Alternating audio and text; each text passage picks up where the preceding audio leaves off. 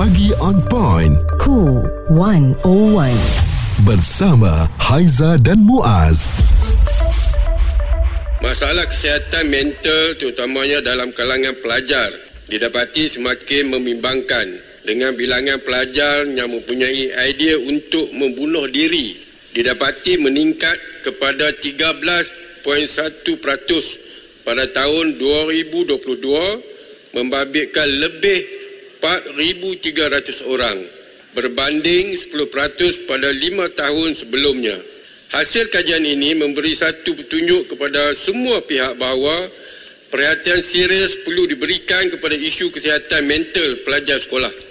Itu kenyataan yang telah pun diberikan oleh ahli Parlimen Kulim Bandar Baru yang baru-baru ini telah pun bersuara di Dewan Rakyat ya menyatakan mengenai perlunya ada pihak yang uh, bekerjasama untuk menangani masalah mental di sekolah.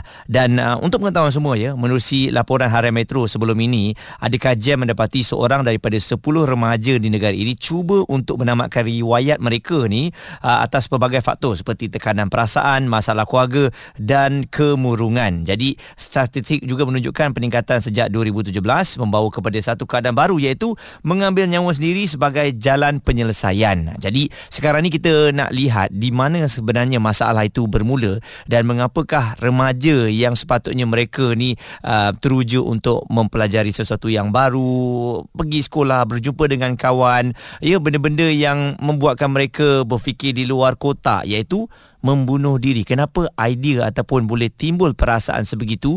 Itu yang kita nak lihat. Adakah oleh kerana media sosial memainkan peranan yang besar dalam mempengaruhi apa saja keputusan yang dibuat oleh remaja ni?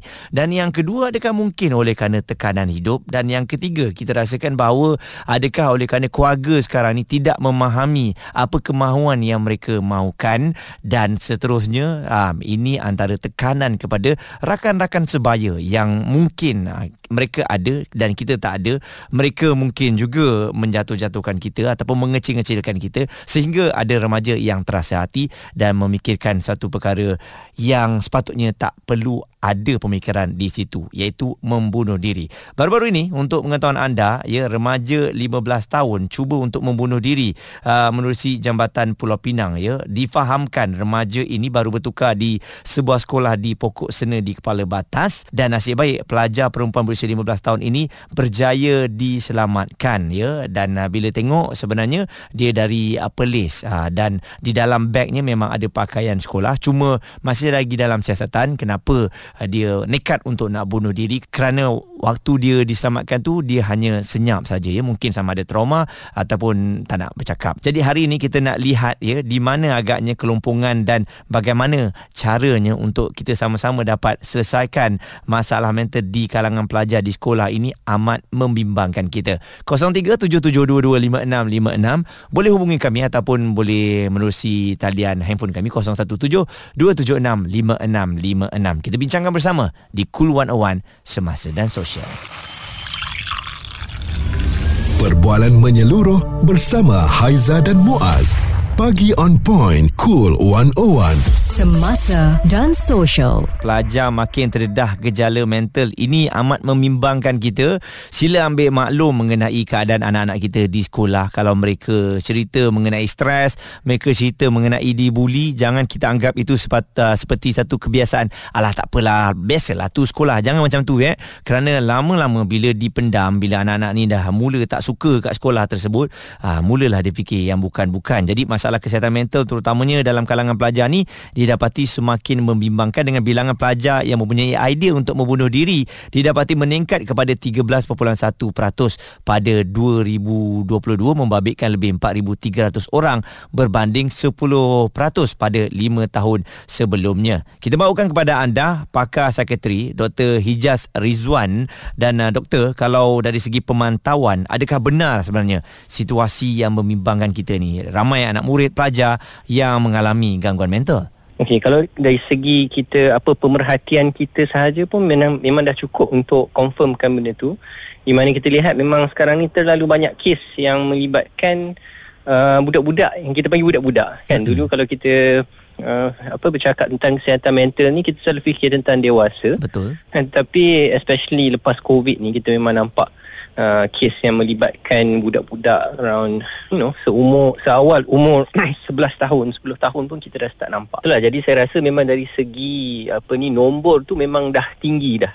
Kan at least uh, kalau sebelum covid kita uh, lebih kurang 30% daripada seluruh rakyat Malaysia. Saya jangka mungkin lepas COVID ni kalau dari segi budak-budak tu memang makin tinggi lah Mm-mm. statistik. Doktor, sepatutnya selepas kita dah berada di endemik ini kan kita dah beralih ke kehidupan yang normal semula. Tak ada masalah-masalah sebegini kan. Sebab kalau masa PKP kita faham lah gangguan mental, stres tak boleh keluar dan sebagainya. Jadi kenapa boleh berlaku doktor? Walaupun sebenarnya kita dah uh, di di hampir setahun ataupun dua tahun uh, keluar daripada endemik apa pandemik itu zaman endemik ni adalah zaman untuk mereka sesuaikan diri balik eh. Kalau kita fikir dua tahun mereka belajar online uh, ada yang uh, ketika start belajar online tu mereka masih budak-budak dan mereka kembali ke sekolah sebagai remaja. Mm-hmm. faham tak? Dua tahun tu adalah masa yang signifikan.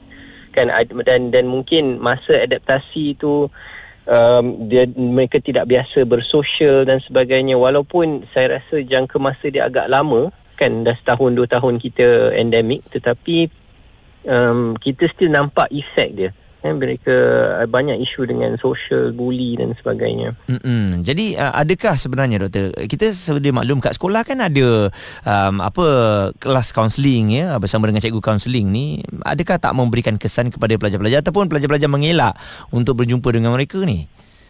Saya rasa yang tu ada beberapa faktor. Uh, satu dari segi jumlah kaunselor kalau kita tengok secara purata ni mungkin satu sekolah yang ada uh, beratus murid mungkin ada satu hingga dua kaunselor. Tu okay. satu. Nombor dua um, pengetahuan pelajar tu sendiri. Mana sama ada dia ke mana dia nak minta bantuan. Kadang-kadang mereka tak tahu pun kewujudan kaunselor ni. Mm-hmm. okay, dan, dan ketiga of course stigma kan.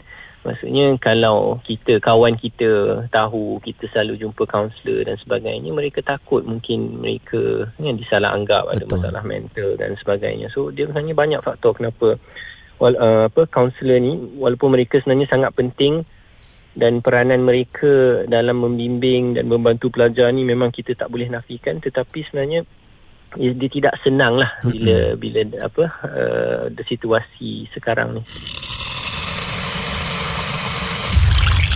Responsif menyeluruh tentang isu semasa dan sosial. Pagi on point bersama Haiza dan Muaz di Cool 101 kita membawakan masalah mental di sekolah uh, harus dibincangkan bersama sebab nampaknya trend peningkatan untuk pelajar untuk cuba bunuh diri ini semakin meningkat ya. Menerusi harian metro mendapati kajian yang telah pun dibuat seorang daripada 10 remaja di negara ini cuba untuk menamatkan riwayat mereka atas pelbagai faktor. Jadi itu yang amat merisaukan kita. Dr. Hijaz Rizwan pakar sekretari bersama dengan kita pada hari ini. Doktor ada cadangan supaya ujian saringan kesihatan mental ni dilakukan dua kali kali setahun di sekolah. Jadi adakah doktor setuju dengan perkara ini? Kalau di segi nombor dua tu, uh, dia, dia tak ada nombor. Pada saya dia perlu dilakukan. Ya. Tidak kira dua kali atau tiga kali. Uh, sebab benda ni dia sesuatu yang dinamik ya. Kalau kita buat contoh macam uh, sekali setahun kan. Kita boleh cakap oh tahun ni dah buat. Tapi sebenarnya um, kalau kita tengok daripada kesihatan mental ni dia berubah-ubah kan mm-hmm. so kalau boleh kita nak buat benda tu secara berkala tapi secara konsisten eh, supaya tidaklah dia macam one off kemudian kita biar je kita anggap oh uh, dah buat sekali dah okey dah dia tidak boleh macam tu mm-hmm. sebab pemantauan tu dia perlu kita panggil uh, secara berterusan eh. dia tak boleh uh, sekali sekala dia kena selalu Okey dan uh, doktor kalau dari segi sokongan ini yang sesuai untuk pelajar-pelajar yang disahkan mengalami masalah gangguan mental ni sokongan yang bagaimana sama ada dari cikgu ataupun ibu apa? Actually dia tidak ada uh, satu jawapan untuk itu sebenarnya semua orang memainkan peranan. Mm-mm. Ya termasuklah uh, terutamanya di rumah ya keluarga ya cikgu-cikgu kawan-kawan ya, keluarga besar keluarga kecil semua orang ada peranan untuk uh, bantu uh, especially budak-budak eh. sebab kadang-kadang kita lihat yang um, mereka ni kembali kepada keluarga yang tidak memahami ataupun pergi ke sekolah yang ramai uh, mungkin uh, apa ni uh, mengejek ataupun tidak mm-hmm. memberi sokongan yang sepatutnya. So mereka pun tersepit kan sebab dua-dua pun uh, tak ada dia tak ada sumber untuk mereka uh, mendapat apa-apa bantuan. Jadi kalau pendapat saya dua-dua sama ataupun dua-dua pentinglah uh, untuk uh, kesihatan mental especially budak-budak jadi ada tak um, cara doktor ibu apa khususnya untuk mengetahui anak mereka ni mengalami masalah kesihatan mental? Uh, ada ke tanda-tanda awal? Kadang-kadang ibu apa ni dia buat-buat tak nampak ataupun dia macam tak apalah kat sekolah. Biasalah budak-budak. Ha, jadi biasalah budak-budak ni saya rasa uh, kalau kita tak tangani ianya akan mendatangkan kemudaratan kepada pelajar tu sendiri. Baik saya setuju. Um, especially kalau kita tengok budak-budak dia sebenarnya tidak senang eh sebab kalau kita bandingkan dengan dewasa yang tu kita boleh tanya kan? Macam mana emosi anda hari ini apa mm-hmm. perasaan? Ada simptom? Tapi kalau budak-budak kadang-kadang bukan mereka tak nak cakap. Tapi kadang-kadang mereka pun tak faham apa yang mereka alami kan? Um, dan biasanya nasihat saya adalah kita perlu perhati dari segi sama ada ada apa-apa perubahan yang drastik. Benda-benda simple seperti tidak lagi bercakap eh, tidak lagi ketawa macam dulu eh, tidur pun dah tak tentu makan pun dah kurang eh, tak ada selera dan sebagainya. Itu macam tanda-tanda awal yang mungkin um, sebab mereka ada masalah kesihatan mental benda tu dah kacau dalam punya rutin harian. Jadi nasihat saya secara umum kepada ibu bapa kalau nampak ada apa-apa perubahan dari segi perangai dalam anak-anak itu adalah something yang uh, something yang kita kena tengok uh, pada level yang lagi deep eh. maknanya kita kena siasat betul-betul kenapa anak aku berubah kan Dr. Hijaz Rizwan pakar sekretari berkongsikan ya um, benda yang memang kita kena tengok balik kepada anak-anak kita apa yang perlu dilakukan suara serta informasi semasa dan sosial bersama Haiza dan Muaz pagi on point cool 101 Selamat pagi 3 November 2023 hari Jumaat hari ini. Kita terus bersama dengan anda. Ini cool 101 pagi on point uh, berbicara mengenai masalah kesihatan mental di kalangan uh, pelajar-pelajar kita yang amat membimbangkan uh, kerana menurut kajian di Harian Metro ya mendapati seorang daripada 10 remaja di negara ini cuba untuk menamatkan riwayat hidup atas pelbagai faktor seperti tekanan perasaan, masalah keluarga dan juga kemurungan. Jadi perkara ini perlu diatasi dengan segera. Dan mungkin kalau anda tengok ya um, anak-anak anda bila uh, keadaan mereka ni kemurungan, kebimbangan, sedih berpanjangan, mengasingkan diri dan bersendirian lebih kerap, suka memberi tumpuan terhadap pelajaran, hilang minat terhadap persekitaran manakala produktiviti menurun, perubahan tingkah laku seperti cepat marah, putus harapan dan mencederakan diri. Bila dah nampak simptom ini anda kena ambil tindakan yang cepat ya supaya anak-anak anda tu tidak memikirkan untuk langkah selanjutnya yang amat-amat membahayakan. Jadi uh, kalau kita lihat ya Melaka uh, menubuhkan pasukan khas untuk memantau isu tekanan mental dalam kalangan pelajar. Esko Pendidikan Pengajian Tinggi dan Haiwan Agama Negeri Datuk Rahman Mariman berkata ia selepas dibuat uh, selepas mendapati kekerapan berlaku insiden kematian pelajar kebelakangan ini dan menurutnya lagi pasukan itu adalah ditambah baik daripada pasukan khas menerusi program pembangunan sasiah anak yang baik lagi cerdik Melaka yang diwujudkan 3 tahun lalu bagi mengekang kejadian buli di sekolah. Dan selain itu juga cadangan kepada Kementerian Pendidikan uh, disarankan untuk mewajibkan ujian saringan kesihatan mental dalam kalangan murid di sekolah sekurang-kurangnya dua kali setahun. Pakar Psikologi dan Kaunseling Universiti Pendidikan Sultan Idris UPSI Profesor Madya Dr. Fauziah Muhammad Saad berkata ia penting untuk mengenal pasti lebih awal sekiranya ada kalangan murid yang mempunyai masalah dalam aspek itu. Uh, jadi itu cadangan-cadangan yang telah pun uh, dibuat. Jadi saya harapkan ya um, ini merupakan kerjasama semua pihak ya untuk menangani masalah ini kerana itulah cabaran anak-anak kita apabila berada di sekolah.